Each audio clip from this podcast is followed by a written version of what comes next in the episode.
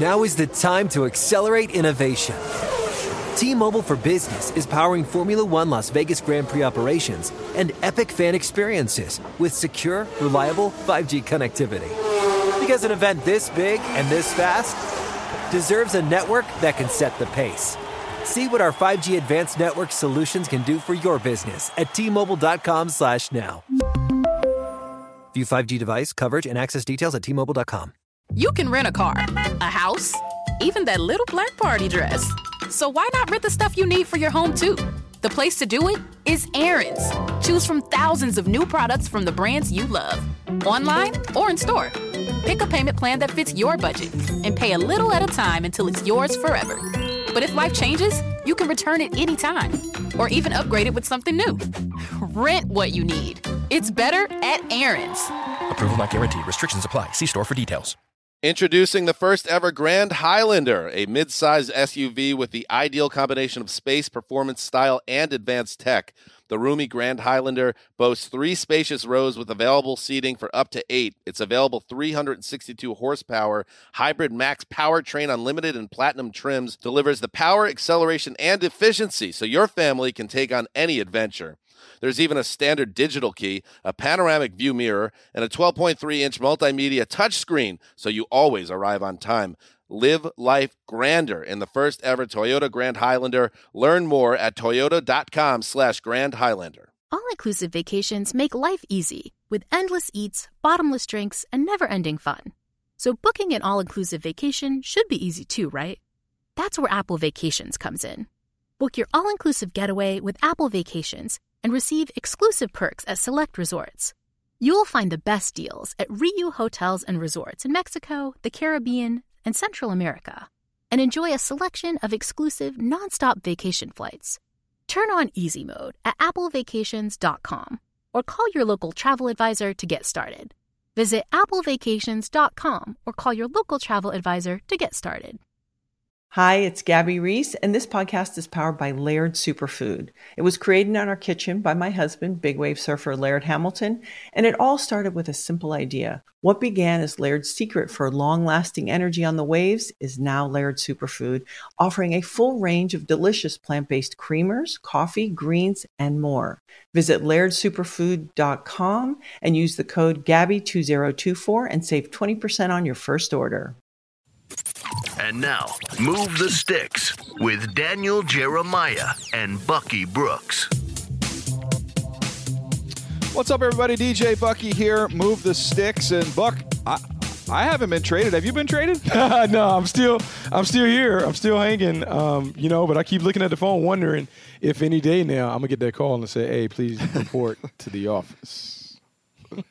yeah, man, wild, uh, wild day there. Trades in the NFL, man. We're gonna have fun talking about Jalen Ramsey, Marcus Peters, uh, those moves that were made. Uh, we also saw Corbett get traded to the Rams as they try and beef up their offensive line. Busy day on the phone there uh, for Les Snead. A bunch of other names floating around there, pretty intriguing as well. So we'll have some fun talking about those recent trades one of our, uh, you know, one of the guys we've both been discussing a lot lately, you know, off off the mic, and we are fascinated by you know, culture builders, team builders, and guys that just know how to get it done no matter where they are.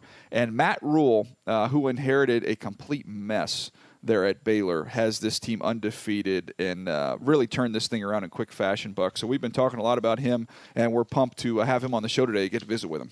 Yeah, no, it should be exciting. I, I really want to kind of dig into him because this is the second time he's done it. He did it at Temple. Uh, obviously, coined the phrase "Temple Tough," and then he go to Baylor and to inherit what was left behind by Art Briles and the scandal and the situation there to then get those guys up and going after starting what one and 10, 1 and 11, and then finding a team that is six and zero now uh, speaks volumes about his ability to understand culture and how to rebuild a team.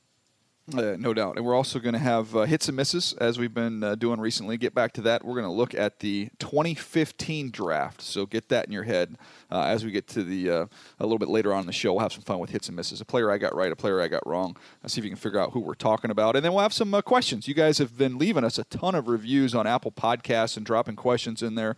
so we'll do our best to answer as many of those as we can at the end of the show today. I do want to thank you guys for doing that. If you haven't already, please do us a solid. Get on there, leave us a a rating and a review on Apple Podcasts. And if you have a question, drop it in there, and uh, we'll see if we can get it answered for you. All right, Buck, let's jump in first here. Jalen Ramsey, just your thoughts initially when this went down. Man, I, I think this is part of the theme for this season. Um, general, general managers have to make a decision. Do I value players or do I value picks? We've seen in a couple scenarios where teams have to make a decision. Would I rather get a blue chip player that I know is a blue chip player, or would I rather hold on to these picks in hopes of getting this same kind of player uh, down the line? And we're seeing that these teams that feel like they're close, they're close to being a, a, a title contender, they're willing to take the proven player. We saw it with the Houston Texans when they made the move for Laremy Tunsil. We saw it with uh, the Rams making this move for Jalen Ramsey. We even saw it with the Seattle Seahawks making a move for Jadeveon Clowney. Teams are willing to look at what players have done in the league, and they're saying, I would rather take this guy over what could be down the road. And we'll see how it turns out. But I actually like this move for the Rams because I know it doesn't solve a direct issue uh, uh, that was plaguing them, but I do believe it gives them another premier player on their roster, another premier player at the position that he plays. And ultimately, when you're trying to build a championship team, the more blue chip players that you have, the better it is for you to be chasing the, the Holy Grail. Well, you know, it's it's really an interesting trade to me for a couple different reasons. Now, first of all, uh, start with what I don't love about it. What I don't love about it is while I value the corner position and think it's important you have corners, to me, I, I, look at the at a left tackle or I look at edge rushers and I put a little more premium on that. So that to me um, is something I you know I, I don't think that position typically warrants this type of compensation in terms of a trade. So that that's the downside of it. The analogy that I'll use, Buck, is this. You know, I'm not a big NASCAR guy. I know you grew up in North Carolina. I went to school in North Carolina, so I think we've come in contact with it at some point in time. This feels to me like they went into pit row and they took two tires and then mm-hmm. they, they bounced. They're mm-hmm. saying it is it is quality over quantity, and we want to get back on the track, and we're going to try and win this race. Now, other teams taking a little more patient approach. They're going to get their four tires, going to fill up the tank, and they're hoping that eventually they're going to catch up and they have more sustainability. I do think there is some risk there with doing this because you've eliminated some of the some of the picks going forward. Uh, but it is. Uh, it is a star league, and if you feel like you've got some star players now, can that make up for some other roster deficiencies? Um, we'll see. I, I, just don't know if this offensive line, the way it's constructed right now, um, is a championship offensive line. When you look at the last couple years, look at the Eagles' offensive line, loaded. Um, you look at last year, the Patriots' offensive line, the way they dominated, very good group. I, I don't necessarily put this Rams group with those. Look, I, I I understand where you're coming from in, in both points. Uh, you talked about the left tackle and the edge rusher, those being premier positions or, or positions that you really feel comfortable. If you're gonna make a move, you go and get that, and that corner may not be as valued. I will kind of push back and say that I believe that cornerback is probably more valuable now than ever, given the shift that we're seeing quietly in the National Football League with more teams going to man to man. Um, when you look at the teams that are at the top, the New England Patriots will kind of be the gold standard because right now they are locking people up. They're playing great defense, and part of the reason they're able to play great defense because their corners can play man to man. Stephon Gilmore being the guy that's kind of leading the charge. Uh, when you look at some of these other teams that are playing really good defense, the San Francisco 49ers are playing more man to man and not blitzing, bringing extra pressure. The Detroit Lions are playing really good defense, playing man to man. I think the Rams are looking at the league and seeing you're not going to be able to beat these top teams playing zone coverage. And even though Marcus Peters was not necessarily a zone cover guy, he was a guy that preferred to play off. He would give up too many completions in front of him to give the quarterback an easy way out. They wanted someone that could be uh, could, could, challenge the receivers more at the line of scrimmage, which is what Jalen Ramsey can do. And then when you talk about the NASCAR analogy, you talk about going to pit row and making des- decision – do I want quality or quantity? Do I want all four done or do I just want to get two and see if we can ride this out and win the race before it all goes out? I think that's what the Rams are doing. I think that's kind of been their strategy going forward. They are going to assemble as, as, as many, acquire as many blue chip players as they can, and they basically are willing to auction them off. So last year they made a move for Marcus Peters we're like, oh, what are they going to do at the end of the deal? Well, they got rid of Marcus Peters before they ever had to deal with the end of the deal. And maybe, just maybe, for Jalen Ramsey, maybe this is just an expensive rental car. Maybe this is one where they rent, but they they never own it. It's it's a lease to own deal, like you used to have to do in college when you got your furniture. They get them, maybe they keep them for a full calendar year, and then next year at this same time, maybe they spin them off and get some of those assets back if they see that they're not going to be able to re-sign them.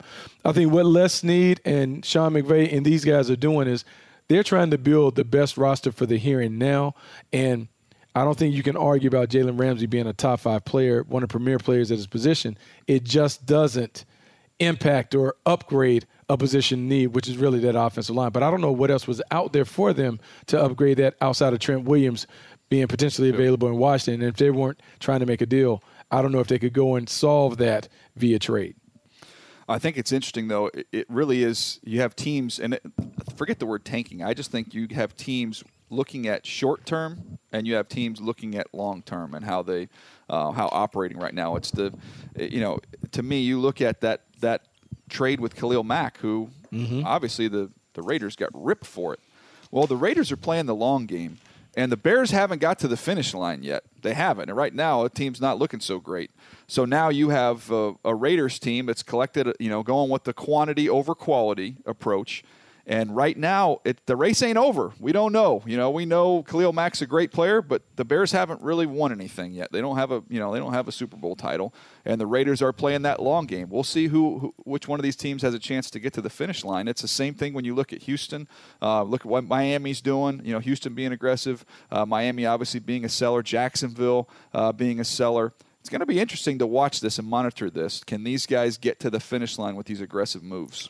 Yeah, so it's funny. I had a conversation with an executive yesterday um, on a drive. And we were talking about the Jalen Ramsey deal, and he said, "Buck, what you have to do is when you're making these moves, you got to look at Jalen Ramsey versus the 2020 class and the 2021 class. You got to look ahead and see, okay, if we are the LA Rams and say we finish in the 20s, what potentially could be there? Would I rather have a Jalen Ramsey or player at 22 in the 2020 class? Would I rather have Jalen Ramsey or a player in the mid 20s in 2021? If I'm saying that Jalen Ramsey is a better player, then I'm willing to go all in. And look, that first pick doesn't mean as much because if we can say that Jalen Ramsey will upgrade us to the point where we're going to be one of those teams that's not only in the playoffs, but maybe we're in the final four. Well, now you're talking about 29, 30, 31, 32. That player is a second round player. So to get Jalen Ramsey for essentially a second round pick, that is a value. And so, look, all of it requires some risk. Um, it's just a matter of what are you willing to take on when it comes to the certainty. The certainty I'm willing to bank on is I know that Jalen Ramsey is a good player. I've seen him play in this league as a great player. There are some people who are willing to bank on the projection and the potential that another player, a prospect, is going to be a really good player in the league. It's a gamble either way. Yeah, no, and, and look, I, I praise the Tunsil trade. I, I love that move for Houston, and I, am I'm, I'm I'm kind of in the middle on this one. I understand why the Rams are doing, and I understand mm-hmm. how great of a player Jalen Ramsey is. So I get it. Um, I, I mean, I I'm just going to reserve judgment on that one, but I do want to speak to one other aspect of this trade, which I think we can both attest to. Mm-hmm this sucks for your scouting staff for these teams. It sucks because you are away. From, you're out. You're out on the road. You're away from your family. And one of the things that gets you excited is every every school you go into, you think, okay, man, I'm gonna find that guy. Man, I'm gonna find that first round pick we're gonna get that's gonna help improve our team. And there's a little more meaning to your work. Now, I you know, look, there's pressure on you, no doubt, because you better hit on your second, third, fourth round picks. You can't afford to miss on those. But this is a Rams scouting staff, Buck, that's gonna go five years without a first round pick. That's just, I mean, look, as somebody we've done it. We've been out there on the road. I was in Cleveland for one one draft. We didn't pick till the fourth round. Not till the fourth round. So you're sitting out there, you go out on the road, you're gone all this time, and you're like, for who? For what? You don't even get to pick till the fourth round. It sucks. See, DJ, but I, I, I take it, I take the other part of it. Like this is really exciting for you. Like the way that I'm selling this, if you're on the road and I'm calling How? you, I am, I am your uh, college scouting director. I'm like, hey, DJ, look, look, I know you, you, heard the news. We gave up our first round pick, but guess this, this is an opportunity for you to make your name in our building. We only have a second, a third, maybe a fifth, a sixth, and a seventh round pick. if you can find us some players that outperform their draft status, man, that's quite a feather in your cap. Hey, be careful out there. Get the donuts, get to work. Make sure you find us a couple hidden gems. That's how I'm spending that to you. We need you. We need you more than ever now because these picks that are normally throwaway picks, they're very valuable to us. Very valuable. Got to have it. Yeah, I've been there, Buck. It sucks. Okay, it sucks when you're watching tape at a school and you're watching great players and you're looking at everybody else and all the other scouts in the room going, well, you guys got a shot at them. We don't have any shot at them. Ah, You know, but DJ, but like, look, what, what, it's Alabama. It's Alabama. It's Alabama. Can we get this day over with? I got to go to Alcorn. I got to go try and find some guys that we can pick. Hey, but look, we saw this with the Seattle Seahawks maybe last year, where the Seahawks entered with what five or six picks, if that, four or five picks, and then they parlayed those and finished with maybe ten or eleven picks. So there's always a chance that you're able to do it, and who knows? Maybe you trade off a good player to come back and get some of those picks.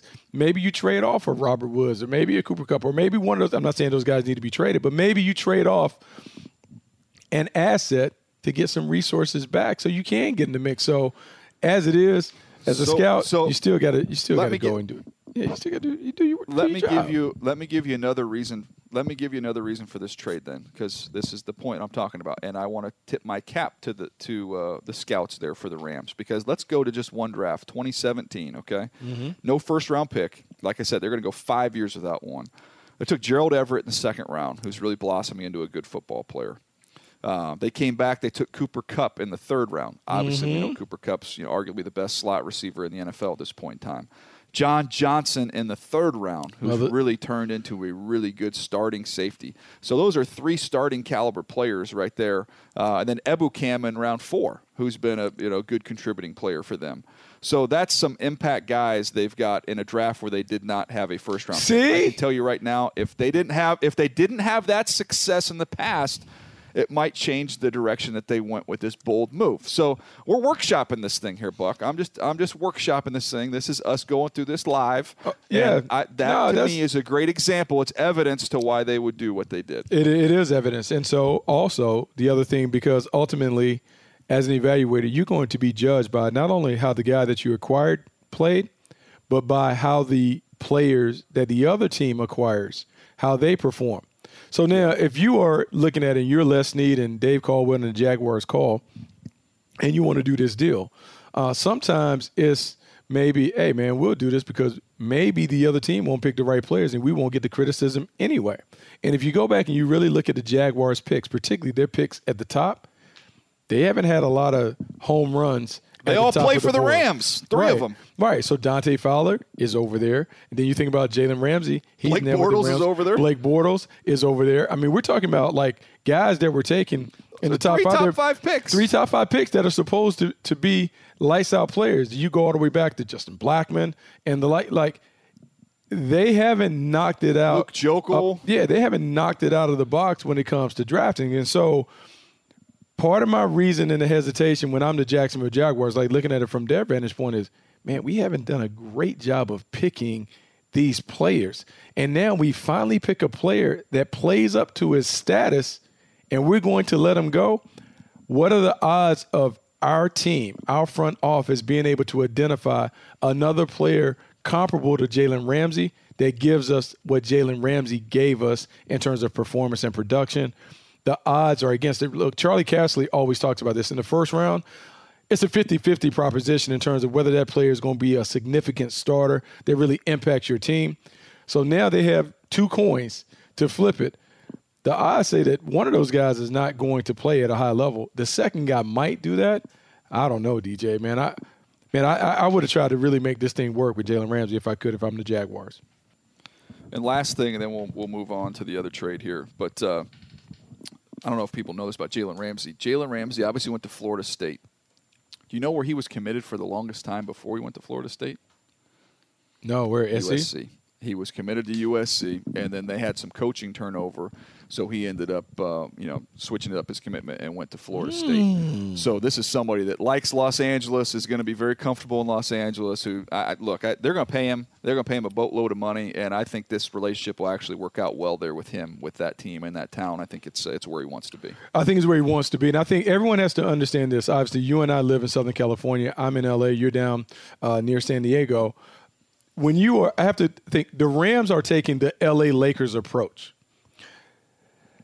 Oh, stars, man. Star power matters. And so when you think about the LA Lakers and how the LA Lakers have traditionally built their teams, yeah, every now and then they get a homegrown player. But you know what the Lakers have always done really well? Man, you know that player over there, that, that player on that other team looks really good. You know what?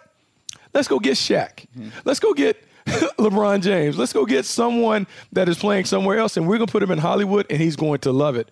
The Rams obviously have been looking at the Lakers, and they're saying maybe that model works here in Hollywood.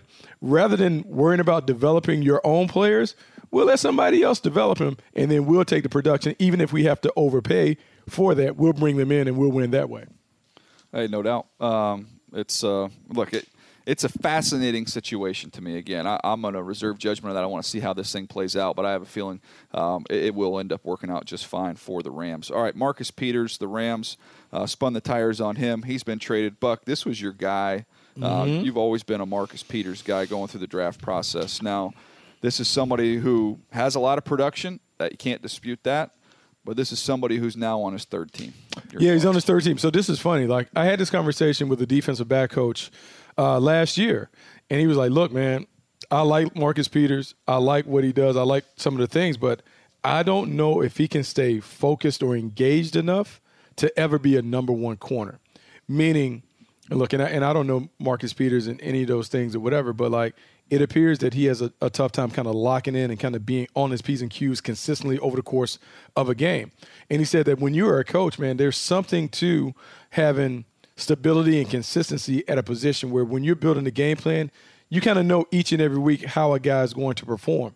And Marcus Peters, who I love as a player, I loved him coming out of Washington because I saw a lot of Aqib Talib in him. I saw a guy that was a ball hawk, a guy who was kind of an edgy player. And I believe you have to have a handful of edgy players on your defense. But I also can look at the tape and say, look, he has been inconsistent when it comes to consistently playing at a high level like you would expect a number one corner to do. And so what the Rams did is, man, living through that roller coaster ride, even though it has been productive and fruitful at times, you've also seen some bad moments where he's given up some plays.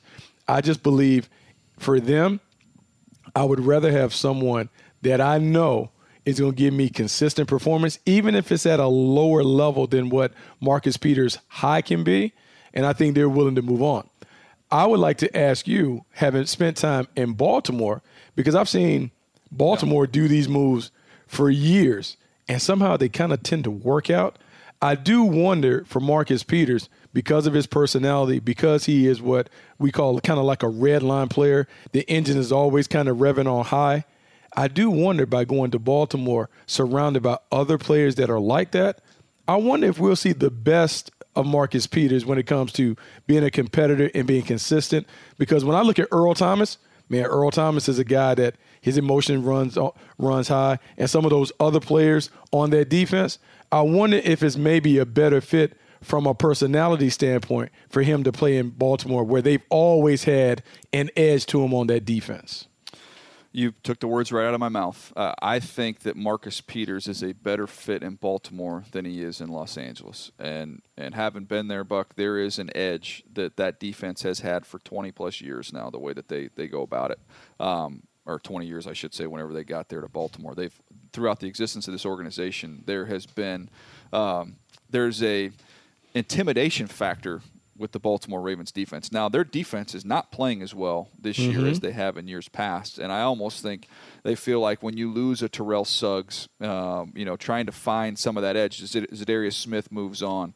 Um, they need some more that you know for lack of a better word we used to call it you know in the scouting room you kind of like junkyard dogs mm-hmm. man you mm-hmm. want somebody that has that that nastiness to them and that not not fight in a physical sense but just has fight in them and Marcus Peters has flaws. I think everybody can acknowledge he's had flaws mm-hmm. off the field. Um, he's had flaws as a player. You know, you mentioned focus, playing a little bit too aggressive.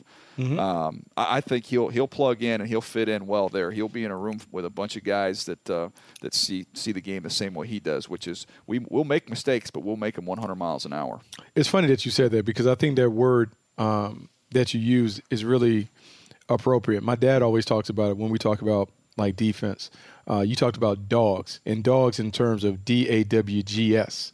Like you have that dog yeah. to them, that feistiness to them, that that that thing that you know what it's like. I, I kind of equate it to on defense.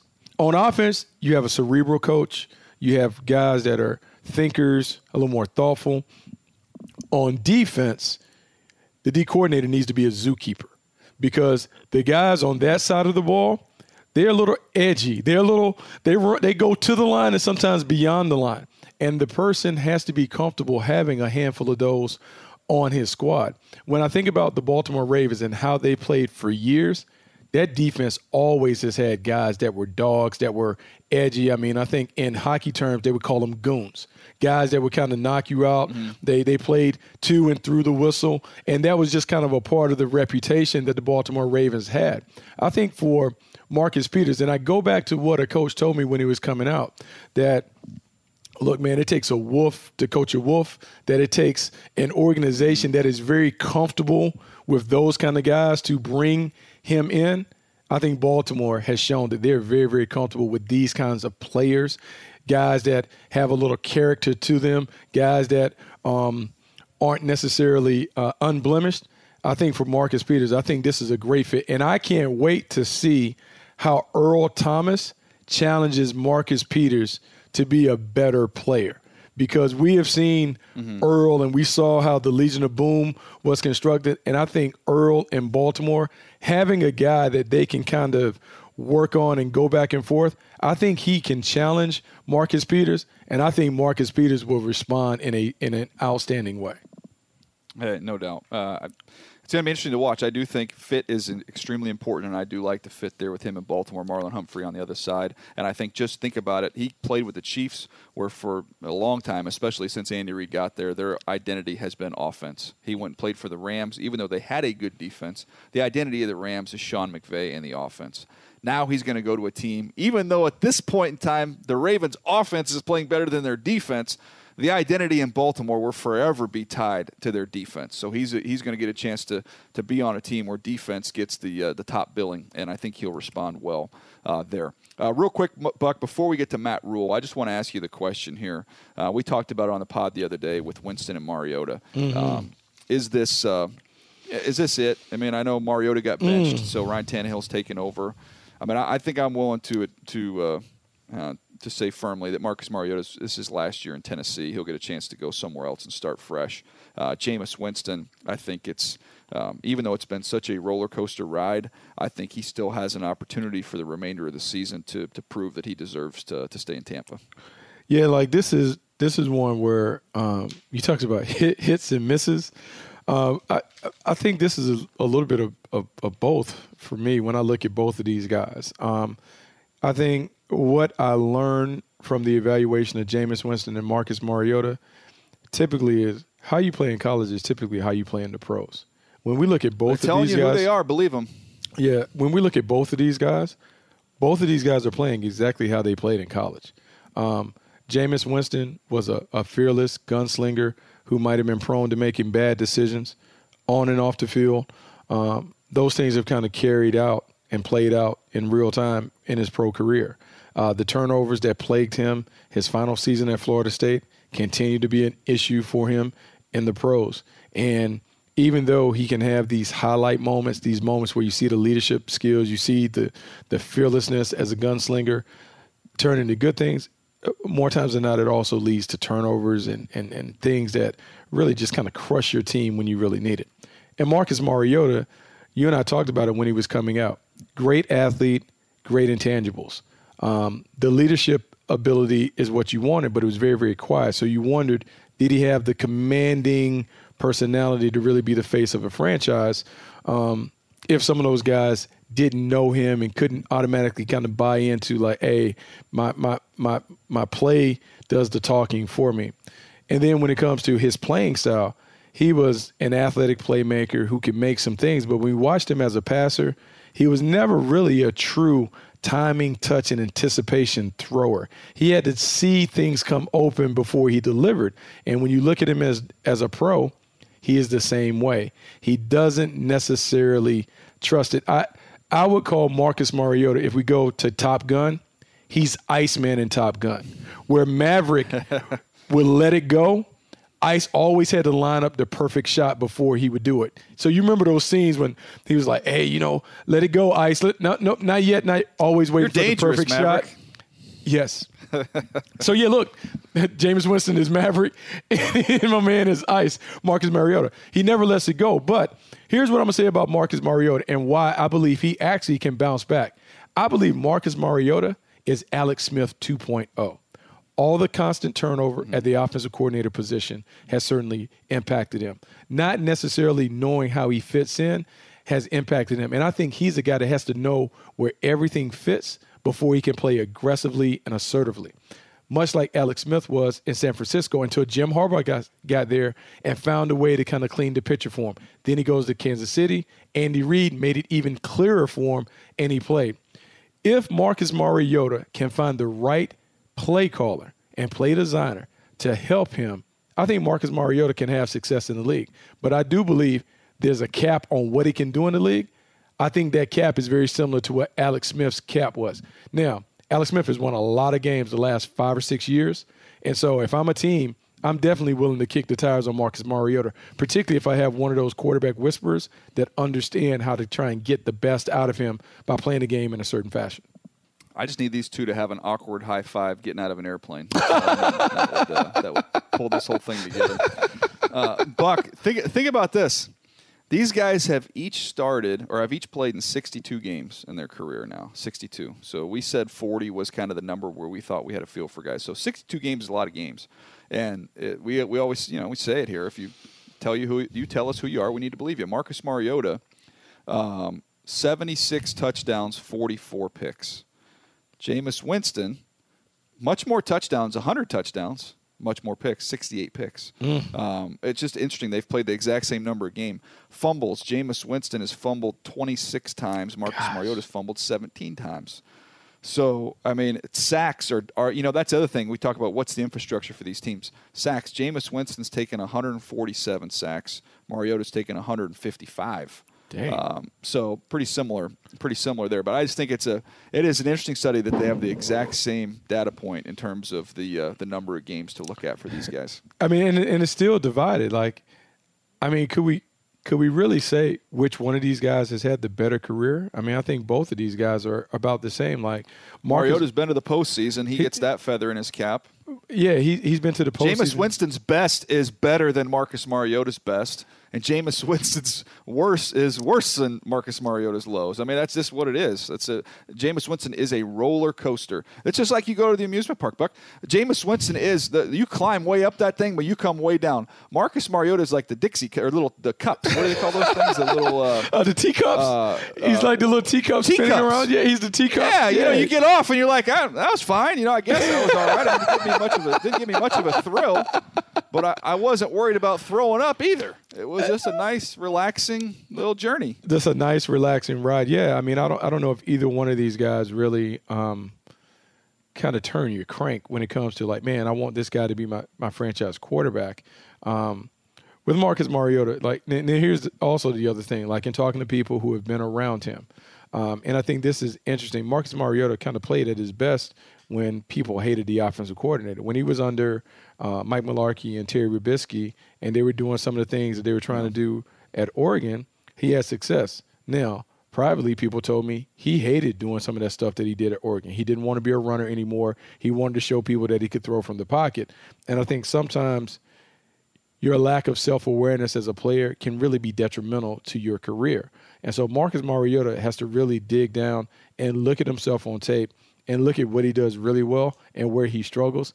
And he has to be willing to say, hey, I can't necessarily play the game like Tom Brady and Peyton Manning, but I can be successful in a in a number of ways. I think he has to give himself the best chance, and some of that is using his athleticism as a, as opposed to, hey, I'm gonna prove to everyone that I can be a pure pocket passer.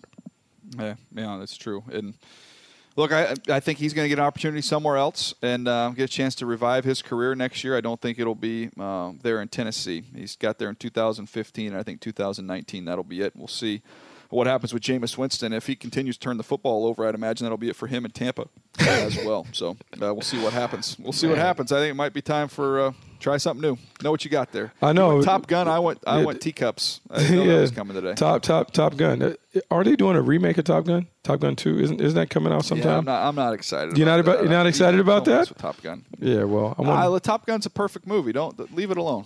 leave it alone. Maverick, Maverick and Iceman, Maverick and Iceman. Man, Yeah, I'm, I'm still bummed out about the whole 90210 reboot. I didn't didn't really care for that. I mean, I don't know why anybody would be let's, excited uh, about that. I mean, the, original reboot. show was the best of all time. I mean, it, it was. It was. uh, I, was I probably never told you because, like, I never told you this. So, like, 90210 was was kind of like my show, and I might have had like a slight crush on Yeah. Tiffani Amber Thiessen. So one day, Yes. one day I was at a, a coffee shop not too far from the house uh, called Core Tree, Mm-hmm. And I'm standing in line, and mm-hmm. guess who's standing behind me? Tiffani Amber Thiessen. Come on. looking as stunning, Kelly Kapowski was right behind you in line. looking as stunning as ever. And you know what I did? I did nothing. I had nothing for her.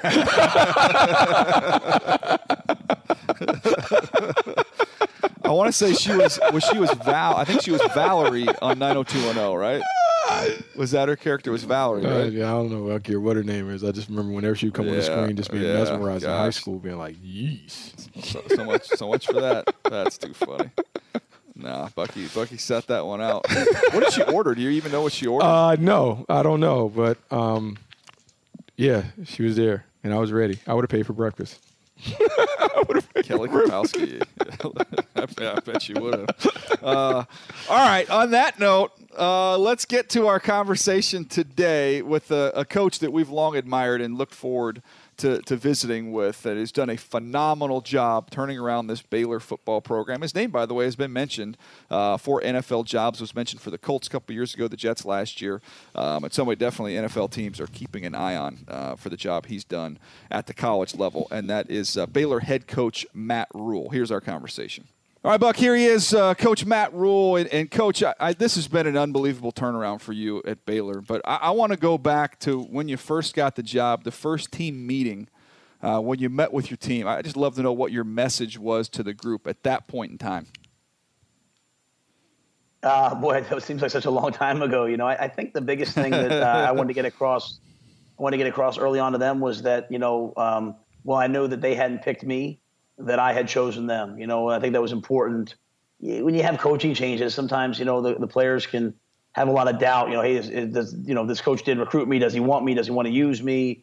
Uh, especially me, I was coming in from Philadelphia. They didn't know who I was.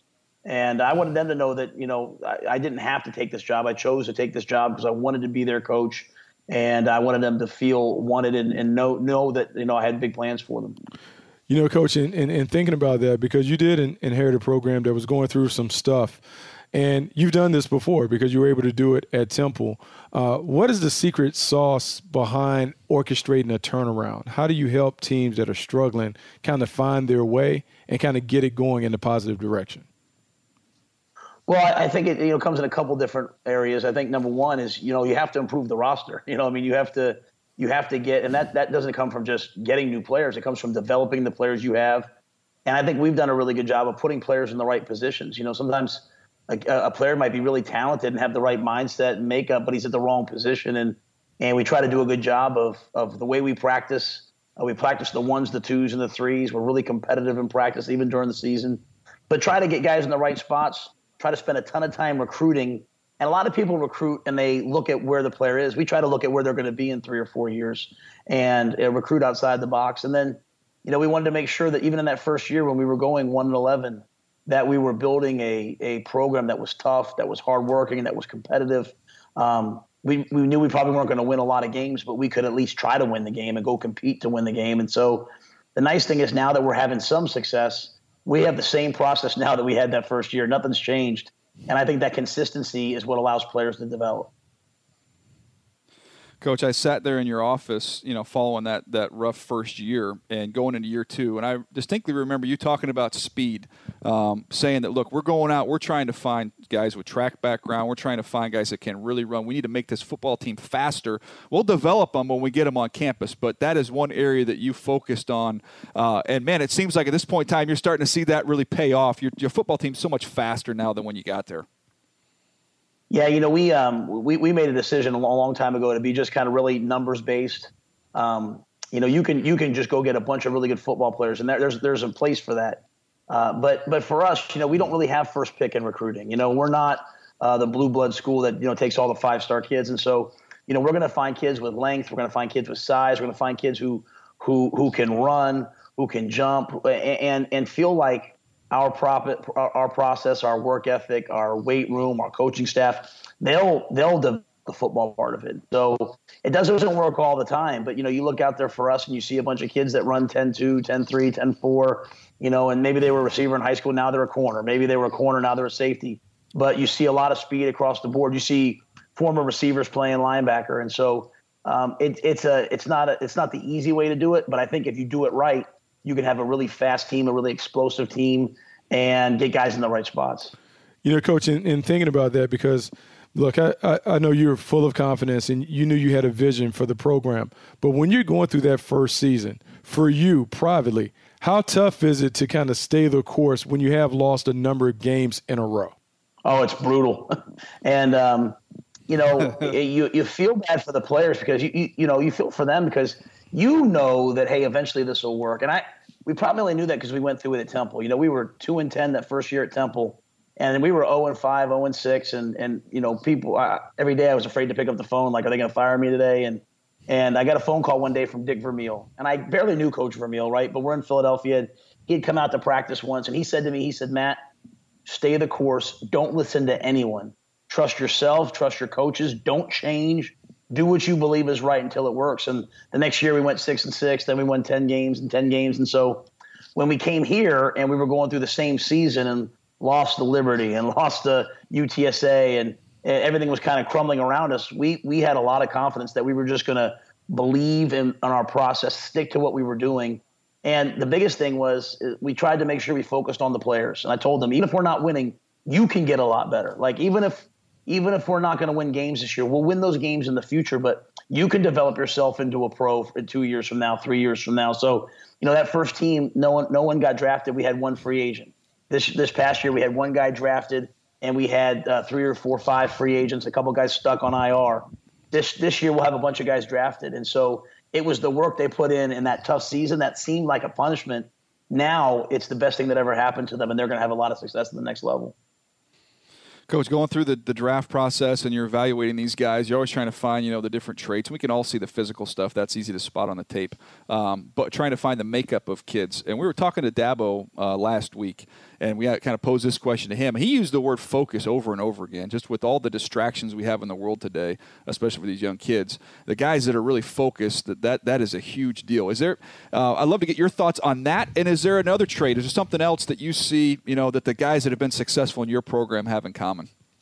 Yeah, I think focus is a great word, and, and I think you have to find guys that come from pro- programs that require them to focus. You know, um, like there's this mindset out there that you know um, kids can only go 20 minutes and then they need to check their phone or you know they you know they don't write things down. That like I, I, can promise you the government's not meeting for 20 minutes and then everyone goes and checks their phone when they're trying to decide what to do with Iran or Iraq or something right like like we, we've just made it we've just made we've just made excuses for kids because kids can do a lot of things and so you know I, I I'm assuming if you take a kid from Clemson if you take a kid from Alabama you're getting a guy who who has been forced to focus and learn football and study and prepare and that's what you get when you get a guy from Baylor and uh, I think I think it comes down to really two things to me. It comes down to maturity.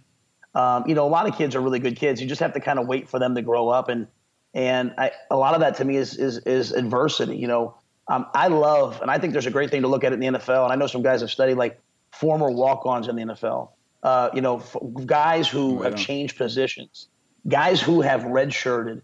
You know, a lot of guys are five-star recruits, four-star recruits. They go in, they play three years, and they leave, and they haven't really had they might have had off the field adversity. They haven't had a lot of football adversity. You only football character when you have football adversity. When you're when things are going well, everyone's good. When things you know hit the fan is when you need to truly love the game. And to me, when you get guys who have redshirted, who have changed positions, who have walked on, you know that they have gone through that period and had to fight through it. And so I think that maturity, that love of the game is what everyone's dying for at the next level. You know, coach, and thinking about the, the, the core awesome. traits, you were mentioning the core traits for the players. What do you believe are the core traits for a championship program? Well, I think you have to you have to be a pro. You have to be tough. I mean, we believe that it, we believe here that you have to be tough, mm-hmm. hardworking, and competitive. And, and tough isn't just bang your head against the wall. I mean, tough means that you know if, if you're four three that you run four three all day. Tough means that if you're a bump and run corner and the game's on the line that you don't just start backing up. Uh, tough means that you have to be mentally and physically tough, and, and and you know you don't break under the strain of the game or under the strain of the season or or anything else. And I think you need hardworking guys. I mean, um, the the best, the the very best do extra. And then you want competitive guys. I mean, I want guys that want to win everything. And so, to me, if we can find tough, hardworking, competitive guys, or if we can build tough, hardworking, competitive guys, then you have a tough, hardworking, and competitive team. And uh, those are the teams that don't beat themselves. And I love watching the Patriots. You know, I'm not a Patriots fan per se, but I love watching teams like that that reinvent themselves week in and week out. That that'll take an offensive player and have him go play corner. You know, they'll, they'll handle injuries. They just they just have a bunch of tough, hardworking, competitive dudes, and, and they are able to win on the road. They're able to win when they're behind. They're able to win when they have injuries, and that, that to me is what makes a great team. Coach, I'm curious on this one. Just uh, you know, covering NFL games on a weekly basis and going around the league, I don't know that tackling's ever been worse um, than it is right now in the NFL. And I know the the restrictions you guys are under at the college level. Uh, I'm just curious, as somebody with your background, how, how do you have a good tackling team nowadays? Well, so through through six games, we have one, and we we drill it and we rep it and we practice it, and we we we tack we practice tackling on Tuesdays and Wednesdays, and so um, yeah, I mean it's like anything else. You have there's a risk reward to everything that you do, but in the college level at least, we are not coaching players; we're training players. When you get to the NFL, you have guys that are already trained, and you can just coach them. But we're training players from the fundamentals on up, and so um, we work tackling in the off season. I mean, half of tackling is before contact even occurs. It's it's the angles that you run. It's your eye level. It's your body position. It's the it's it's do you take one more step? Do you step and strike with the same foot and same shoulder? And so we um we we we practice that a lot, you know, more than anything else. Those angles and running and mirroring people. And you know, I, I think a lot of it has to do with kids not playing a lot of different sports. You know, when you play a lot of different sports, um, you you play basketball, you have tremendous lateral movement. Um, when you play baseball, you have great tracking. You know, like I love finding receivers that were former outfielders and their ability to go find the ball and track it. So when you when you kind of specialize, you have a lot of really fast, explosive kids that can go straight ahead and and and you end up having a lot of torn ACLs and knee injuries and stuff because people aren't trained to go laterally. So uh, we try to build that into our off-season program. But you also have to be willing to put the pads on a strike. And uh, uh, you know, you don't have to be dumb. You don't have to be unsafe. You can do it in a safe environment. But we do that day in and day out, and that's why you know we don't fumble the ball very often, and our guys are usually pretty good tacklers. You know, Coach, I, I absolutely love uh, hearing all of those things. Um, when you look at th- think about your team, I've heard the best teams are player led. So when you think about your captains and how you select your captains, um, what do your captains have to embody to be the guys that you kind of entrust that leadership responsibility to? Yeah, we we um, you know, we have we have captains and we have single digits, which you know, if you wear one through nine, it means you truly rec- you represent the brand at a high level. You're tough, you're hardworking, you're competitive, and um, you know, to me, we believe that that that you know, leaders lead from the front. You know, and and they have to they have to a be guys who can get the job done, not just talkers. They have to get the job done.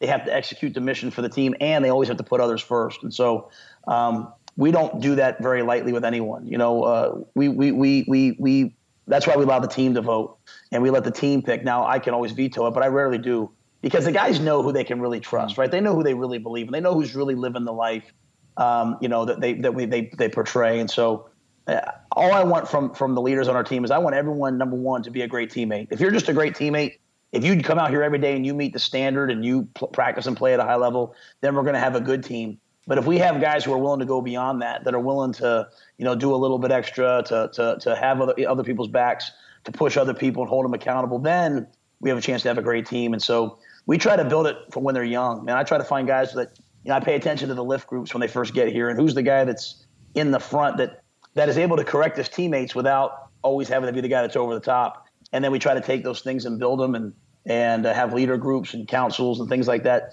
to try to teach them how to do it and and so that way when they get to be a senior they're not all of a sudden saying oh now it's my turn to lead they've been trained on it just like they've been trained on you know how to play bump and run Coach, your time there with Tom Coughlin, um, I'm just curious if there is a phrase or, or any kind of a message that he delivered to his team uh, that has stuck with you over all these years, maybe more so than any other.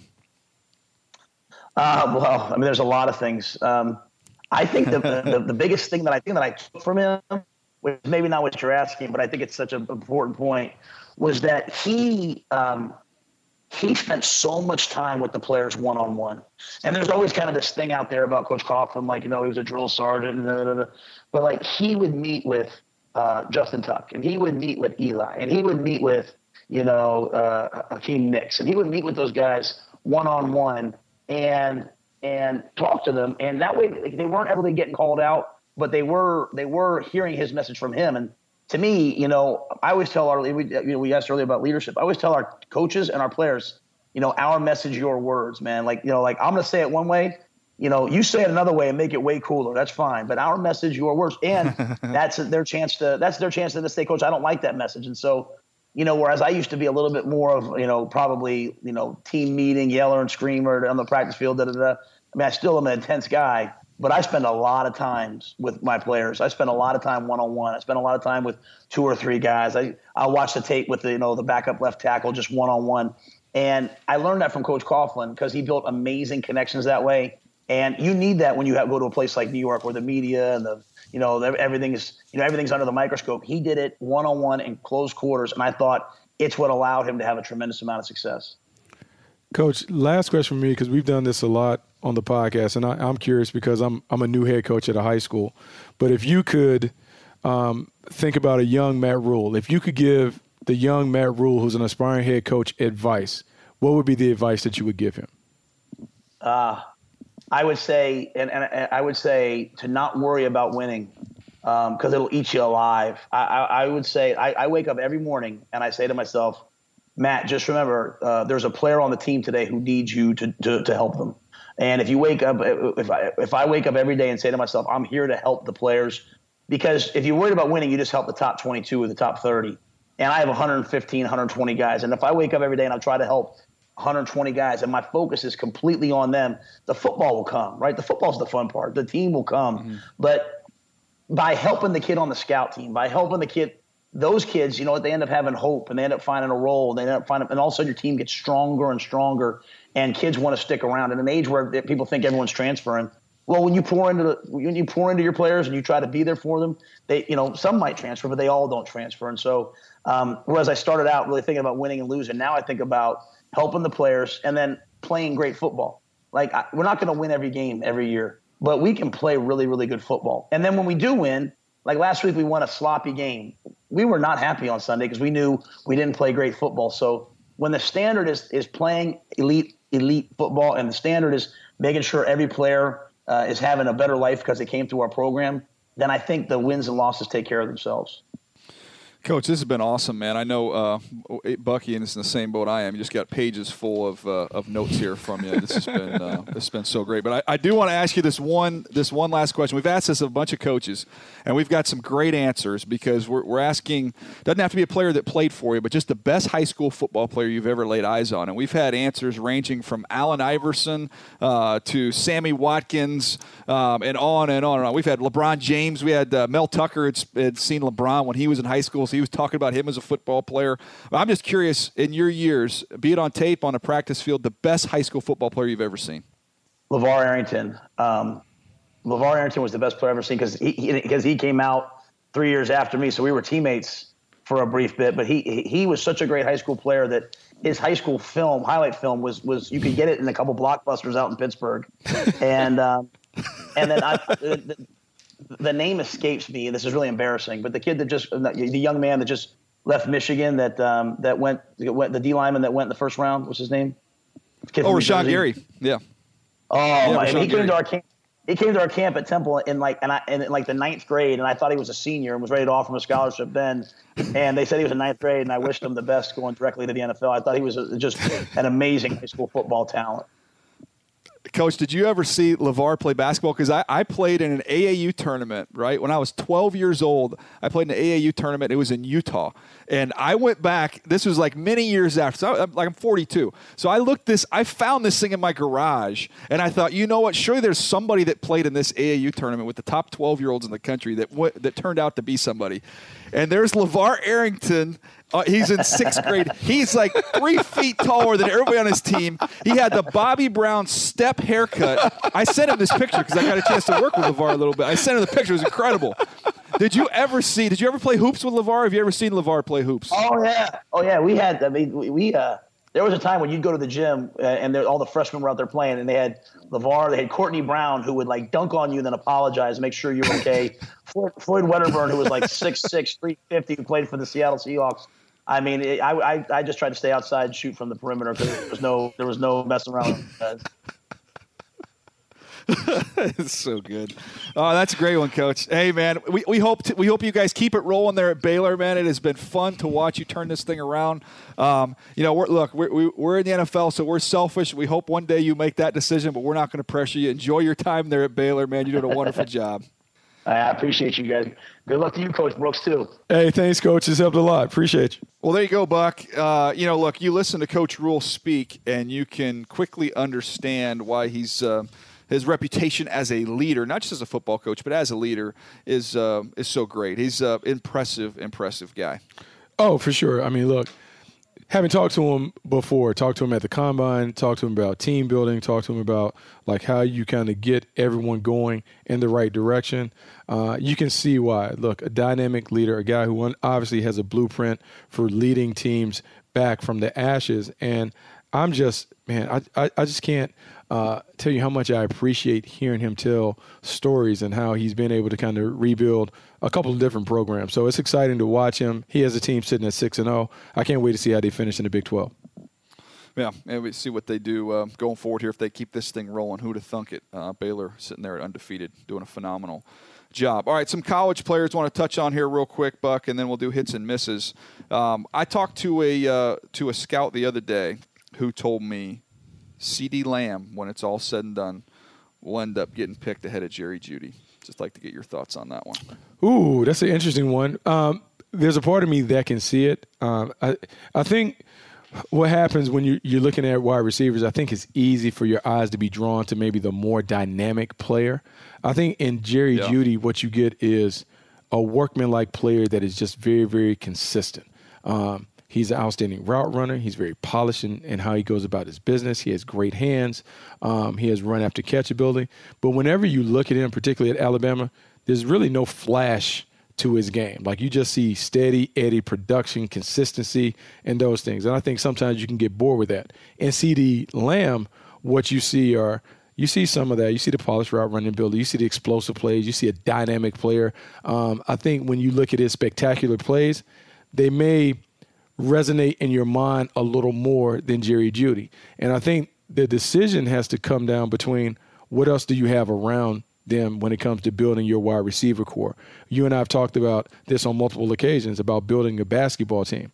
I think for uh, if you're a team in interest of Jerry Jeudy, I think you're looking for um, kind of like the steady Eddie point guard. Like a guy that is not necessarily a Russell Westbrook scorer, but just kind of like Kyle Lowry, can get to the bucket when he needs to, but can run the team. I think in CeeDee Lamb, you're talking about a Russell Westbrook type of guy that is dynamic and explosive and the like. And so a lot of it depends on what's your preference for your wide receiver one and your wide receiver two, and what else do you have available on your roster. Yeah, you know, it's interesting to me. I, I think they're going to end up running a similar time. I, you know, everything I've heard is you know, and you watch him play. Look, I think Jeudy plays a little bit faster than CeeDee Lamb does. Jeudy's just so twitched up. Like he's not. He's. I was told like he's going to probably run low four fives. Um, maybe he gets into the high four fours, but more than likely low four fives. Um, and then you look at CeeDee Lamb, and I've heard kind of you know mid four fives in that range. Here's the difference to me. Jerry Jeudy separates. He creates tremendous Mm-hmm. separation because he's so sudden at the top of his route. So that quickness and suddenness, and then after the catch, Jerry Jeudy uh, he plays faster than what his time will be, and he can get away from you after the catch. So there's that kind of that quickness and uh, suddenness that Jerry Jeudy. I'd give him a little bit of an edge. Now the the thing about CeeDee Lamb that that I love. CeeDee Lamb has contested catches. You don't see Jerry Jeudy with a lot of contested catches. CeeDee Lamb breaks tackles. He's physical. You saw that against mm-hmm. Texas, what he did after the catch. And so the question is when you go up against better players at the next level, what translates more? And with Judy, and I'm look, he I think he's going to be a good pro, but I think the the comparison why, why somebody could lean towards Lamb is because you look at somebody like you would know, you know, playing in, in this era, but Peter Warrick. Peter Warrick separate like crazy from college kids, quickness and all that, and then try and get away from guys. Well, you get to the NFL, they're, they're just bigger and faster. So he doesn't generate all that separation. Well, now Peter Warrick's not going to be able to make contested catches, which you're going to have to do uh, at the NFL level. Peter Warrick's not going to break tackles. Whereas you look at, at CeeDee Lamb, and that's more of the Michael Thomas. I know he's not that big, but more of that style of play. You look at Hopkins and what he's done. Somebody that can make the contested, spectacular catch, can play in the mud, can play in the traffic, can break tackles, and and that's where I think sometimes the testing, um, even in this case, it's not apples to apples, but just the testing and the, how fast or quick or sudden, that doesn't always necess- necessarily tell you who the better pro is going to be. No, this is going to be a fascinating discussion because I'll go back to just a year ago when we were talking about the wide receiver position. Uh, we talked about taking craftsmen over athletes and Yes. how skill was winning out over just pure physical talent. And then when you look at the traits, Jerry Jeudy is a skilled wide receiver. He is a guy who is um, a very polished and detailed route runner, a guy who kind of understands all the ins and outs of getting open and creating separation and, and those things. And then when you look at CeeDee Lamb, like he just kind of physically overwhelms the people that he plays against. Um, when we make this debate, and I'm sure this will be debated going all the way through until draft day, some of it I do wonder is when we look at Jerry Jeudy, Jerry Jeudy's playing in the SEC against cornerbacks that we know are going to be pros. And so the separation mm-hmm. that we see from him is very, very real.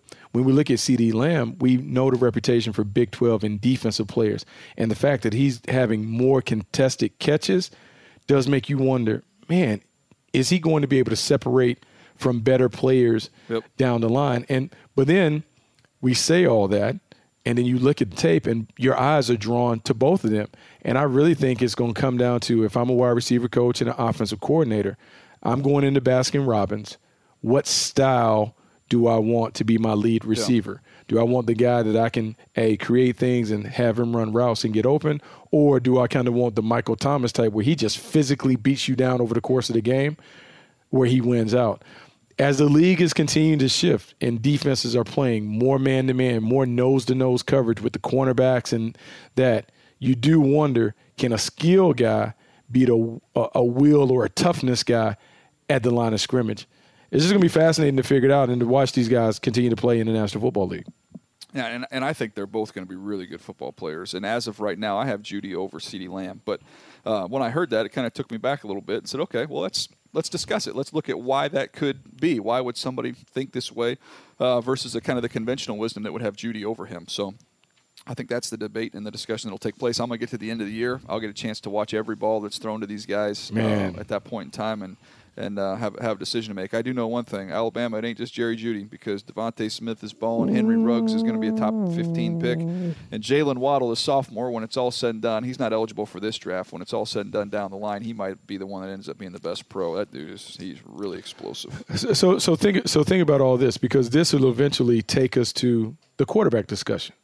Um, I would say outside of our podcast because I don't think you and I have made any judgments or evaluations or hard assessments on what Tua Tagovailoa is in terms of if he comes out, what Yeah. would he be? Would he be the number one quarterback? But man, when you just name you just named four receivers at Alabama, four receivers that mm-hmm. we're pretty confident are going to be pros, are going to be high draft picks. So now when we look at Tua and we give him all the credit for being one of the top quarterbacks, if not the top quarterback, how much of that are we going to need to attribute to the playmakers that he has around him versus just Tua kind of doing it by himself? Because when we look at some of the other quarterbacks, they don't have the same luxury of having high end playmakers around them. So they may not be able to ring up some of the production to match Tua's because they simply don't have the weapons around them to elevate their numbers.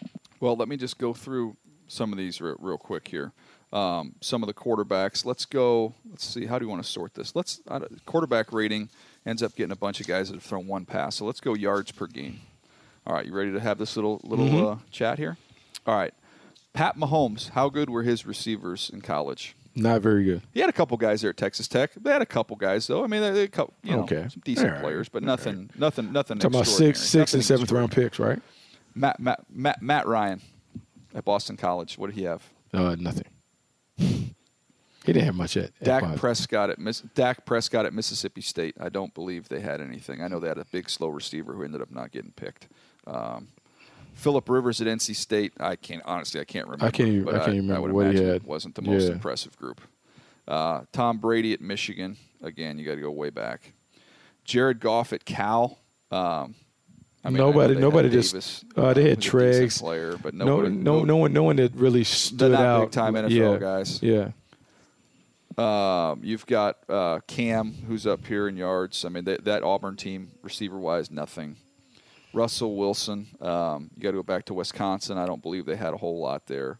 Um, Matthew Stafford at Georgia. Now that he had AJ Green, so that was a big one.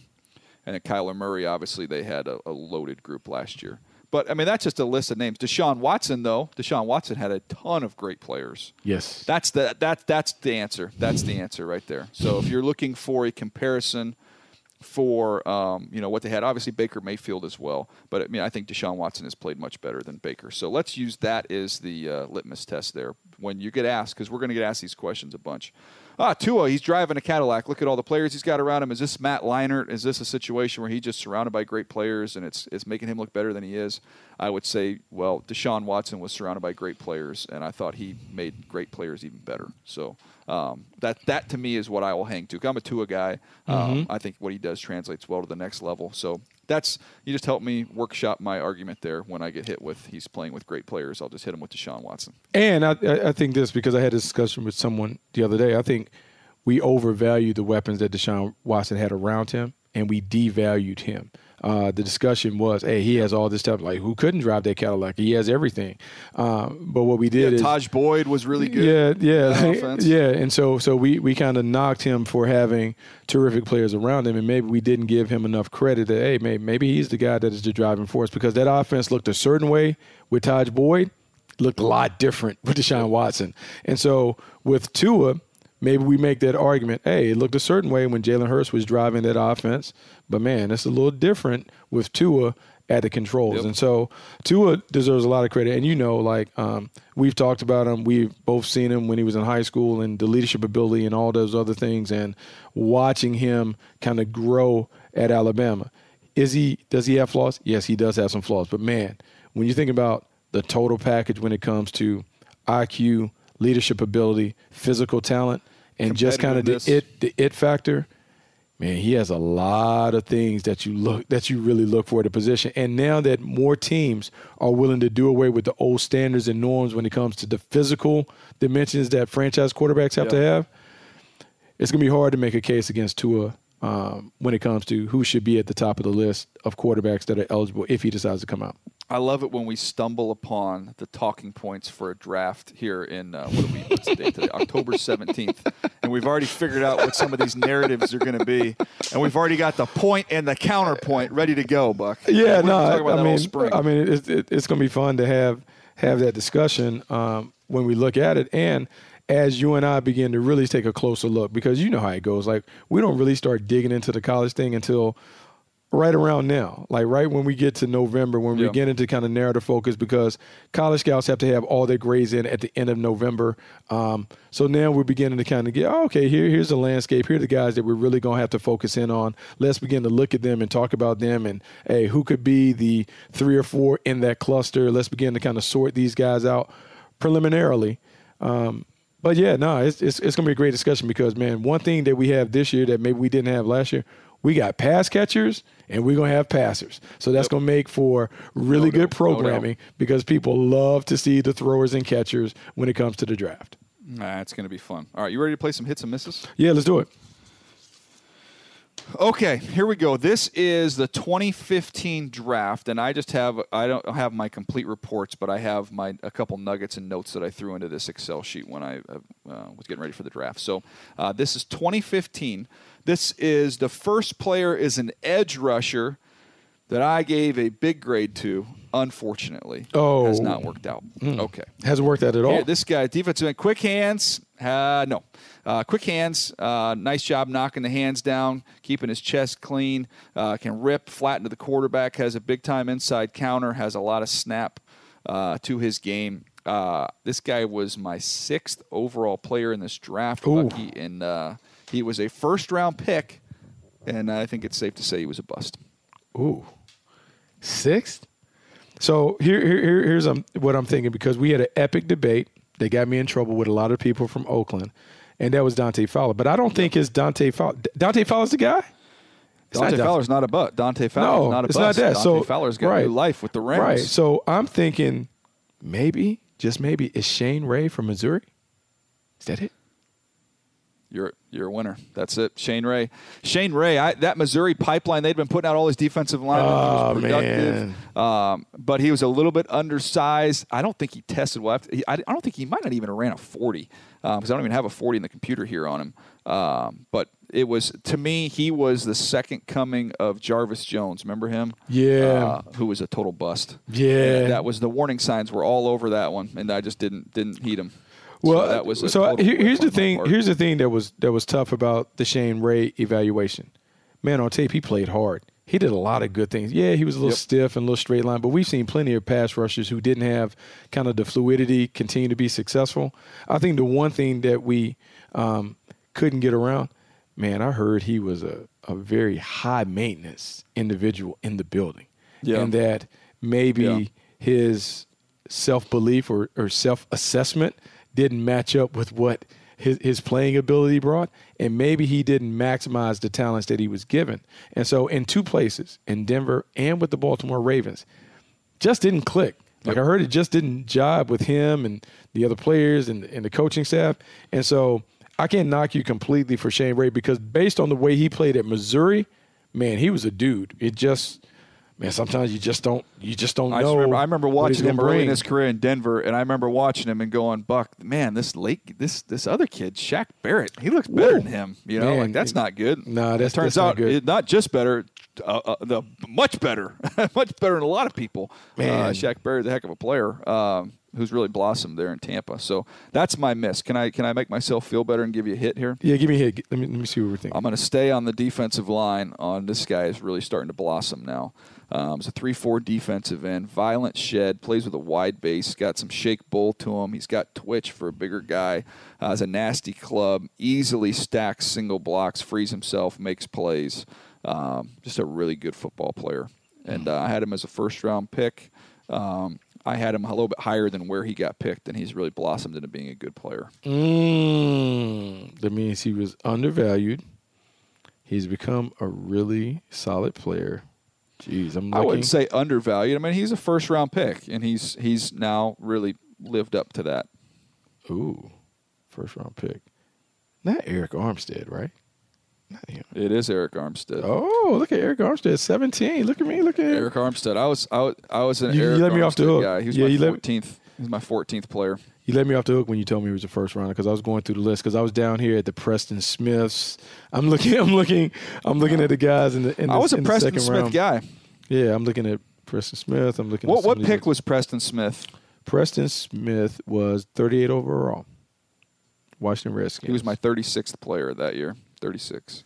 Hey DJ, so Defensive end. He'll slide inside and sub. Quick first step. Great effort. Can widen and bowl. Nice counter move. Oh, I took a bite of the Preston Smith apple there. Hey DJ. Okay, so here's what's funny, right? We were having a conversation about players and picks and trades and why people need to kind of be careful about going crazy over draft picks instead of dra- valuing the players.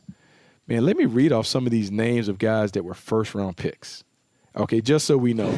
like, so 31 for the New Orleans Saints, Stephone Anthony, linebacker from Clemson.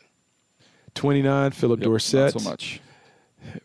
look, he's played better with the New England Patriots, but he hasn't been a guy. 26, Breshad Perriman, wide receiver, Central Florida, Baltimore Oof. Ravens.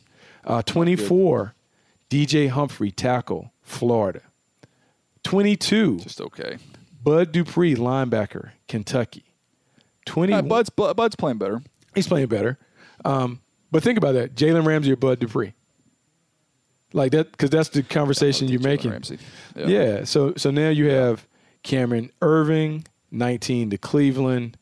Um, I mean, just geez, just think about this as we're going. Trae Waynes was 11 to the Minnesota Vikings from Michigan State. Ereck Flowers at nine, and so we can go through every draft and and, and say this Kevin White. I mean, but injuries we can say played a part in that. Yeah. But when we're going, it always sounds better when we talk about the draft picks. But then when you start putting names Yeah.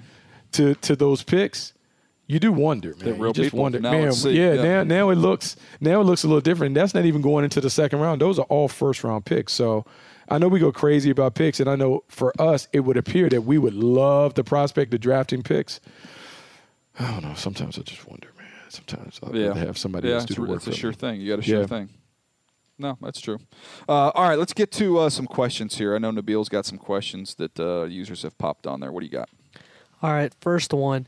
What is your evaluation of LSU QB Joe Burrow? All the hype so far for the top quarterbacks for the 2020 draft has been with Tua and Herbert, but it could be argued that Burrow has been the QB so far this season. Well, I'll tell you what. I watched him over the summer, and then I watched a couple early games. So I haven't seen the last several. I'll get a chance to uh, to catch up on those. It seems like he just keeps getting better and better. Uh, I know when I watched him early in the season, I thought he was a much better player than what I saw uh, last year. I don't think he has wow traits in terms of, of arm strength and you know just um, big time tools. And I talked to a scout who was at the Utah State game.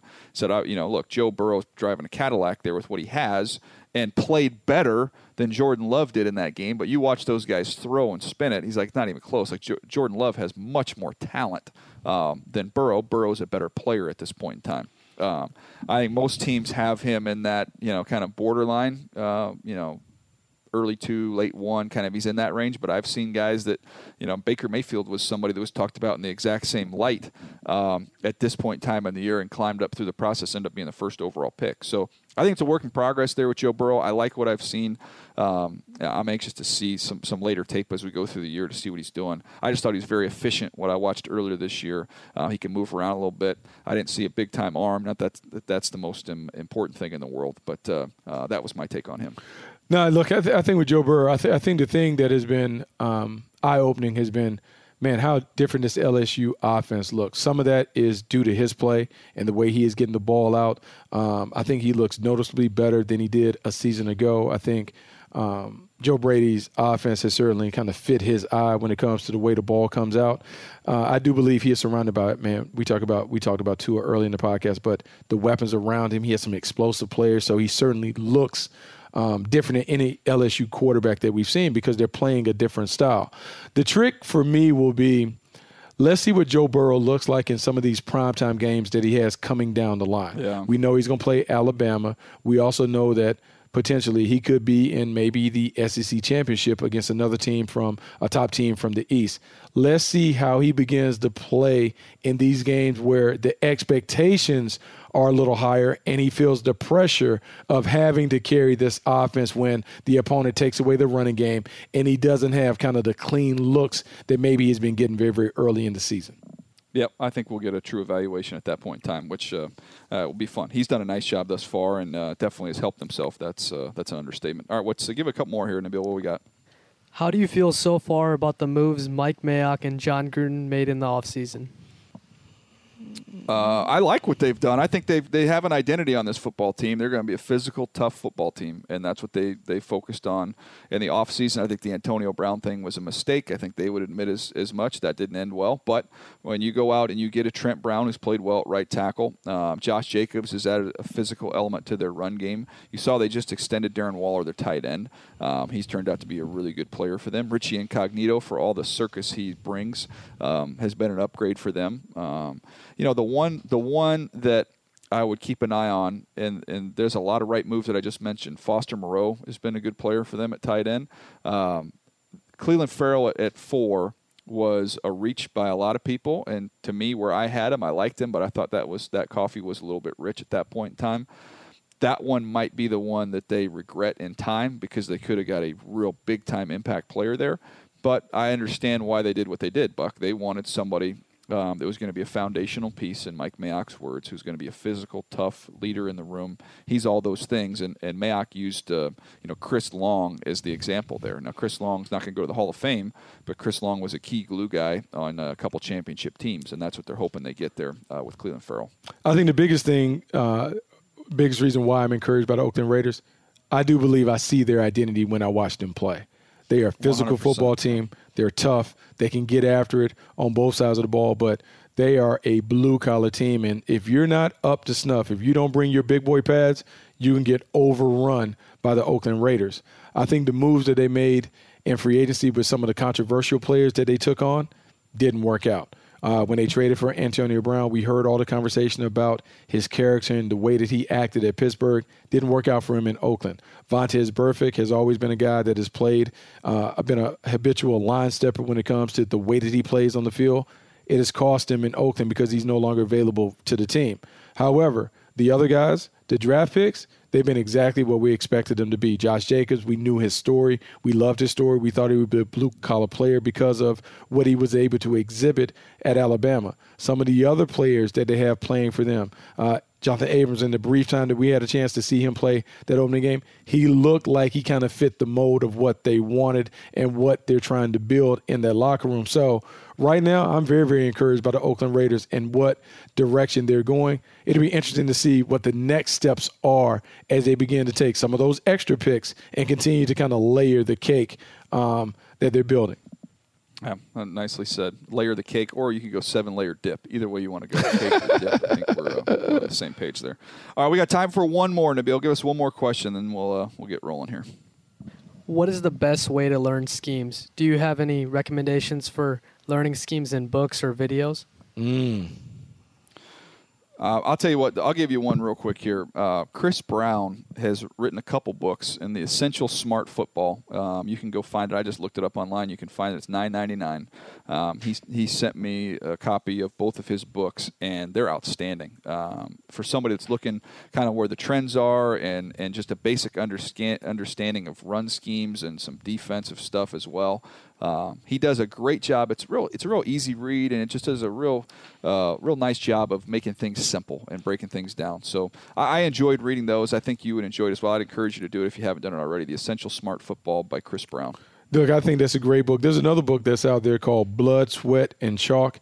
I think it's written by as Sports Illustrated writer Tim Layden. I've read it. I can't remember who the author is, but okay. Blood, Sweat, and Chalk. What it does, it takes you through all the popularized schemes uh, throughout our time uh, watching football. And so it is a great kind of behind the scenes look at how the game has kind of evolved to this point where we're seeing the ball thrown all over the yard. I think if you are a novice that's trying to kind of catch up to how football has become the great sport and it's kind of become the the game that we're seeing play out today, that book is outstanding. Uh, kind of breaking down the schemes from like the Packers sweep to some of the other stuff, the West Coast offense with Bill Walsh. Uh, it just does a great job of kind of breaking it down and keeping it very, very simple for the reader. You, you mentioned it. It's Tim Layden. Uh, I have not read this yet. I've heard of the book, but it's, it's, described here as a modern game of football filled with plays and formations with names like the counter trey, the wildcat, the zone blitz, cover two.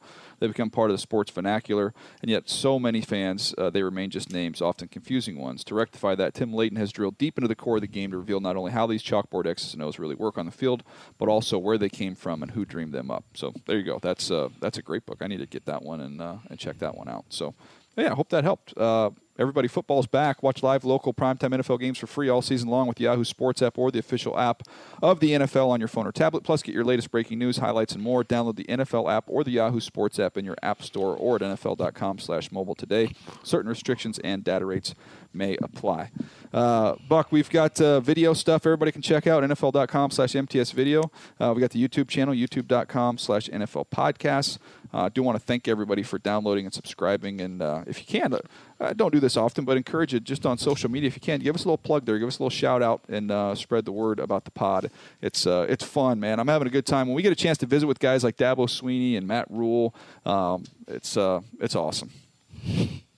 It, look, it's always awesome when we have a chance to, to visit with these guys. I learned so much from just having these conversations and also from our discussions. I just think, uh, man, when it comes to football, you just learn from having smarter people around you. So I'm just I'm just excited about the podcast and where we're going when it comes to bringing these people on. I feel like lately we've had topics on here and, and we kind of know what we're going to do and then we get into it and then it takes us down like another path, which I think is far more interesting than the stuff we had written down that we were going to talk about. Uh, but it is. I mean, look, I don't think we're the smartest two people in football, Buck. In fact, I know we're not the smartest two people, but I knew I do know we're curious and we're anxious to learn and, and kick around some new ideas. And uh, I feel like, yeah, these these especially over the last few weeks, I feel like we've kind of stumbled upon some good conversations and and uh, got a chance to think up new ideas and, and learn a little something. Yeah, no, it's, it's fantastic. It's gonna make for a great book one day, DJ. I know. Gosh, we got to get that. Nabil, you can uh, if you want to write it, just throw our. We just need a writer. We just need a writer. We just we just need a writer that can Come compose on. it, put it together. Volunteer. oh, there we go. All right, that's awesome.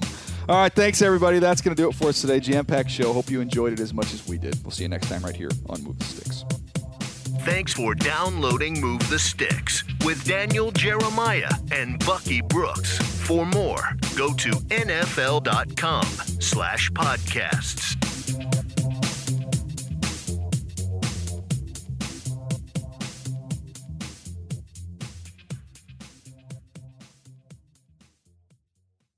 You deserve to treat yourself, so turn your tax refund into a U fund and give yourself a Straight Talk Wireless Extended Silver Unlimited plan and get a new Samsung Galaxy A14 on them. You can get a great everyday value on wireless with Straight Talk's unlimited plan starting at $25 a line per month for four lines. You'll save so much you'll be enjoying that refund all year long. It's the refund that keeps on refunding. Find Straight Talk at straighttalk.com or at your local Walmart store. Taxes and fees not included. Offer valid through 41424 while supplies last. Online only. Must purchase a Straight Talk Extended Silver Unlimited plan to qualify. Limit of 5 phones per customer. Family plan discount with 4 lines all on the Silver Unlimited plan. Not combinable with auto pay discount. You can rent a car, a house, even that little black party dress. So why not rent the stuff you need for your home too? The place to do it is Aaron's. Choose from thousands of new products from the brands you love, online or in store. Pick a payment plan that fits your budget and pay a little at a time until it's yours forever. But if life changes, you can return it anytime or even upgrade it with something new. Rent what you need. It's better at Aaron's. Approval not guaranteed. Restrictions apply. See store for details. All inclusive vacations make life easy with endless eats, bottomless drinks, and never ending fun. So, booking an all inclusive vacation should be easy too, right? That's where Apple Vacations comes in. Book your all inclusive getaway with Apple Vacations and receive exclusive perks at select resorts.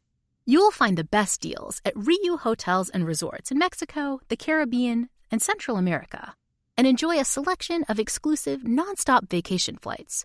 Turn on easy mode at applevacations.com or call your local travel advisor to get started. Visit applevacations.com or call your local travel advisor to get started. Introducing the first ever Grand Highlander, a mid-sized SUV with the ideal combination of space, performance, style, and advanced tech. The roomy Grand Highlander boasts three spacious rows with available seating for up to eight. Its available 362 horsepower hybrid max powertrain unlimited and platinum trims delivers the power, acceleration, and efficiency so your family can take on any adventure. There's even a standard digital key, a panoramic view mirror, and a 12.3 inch multimedia touchscreen so you always arrive on time. Live life grander in the first ever Toyota Grand Highlander. Learn more at toyota.com slash Grand Highlander. Hi, I'm Gabby Reece. Join me and my husband, big wave surfer Laird Hamilton, on our journey with Laird Superfood. From our kitchen to yours, we've crafted delicious plant based creamers, coffee, greens, and so much more using high quality functional ingredients. Visit lairdsuperfood.com and use the code GABBY2024 for 20% off your first order.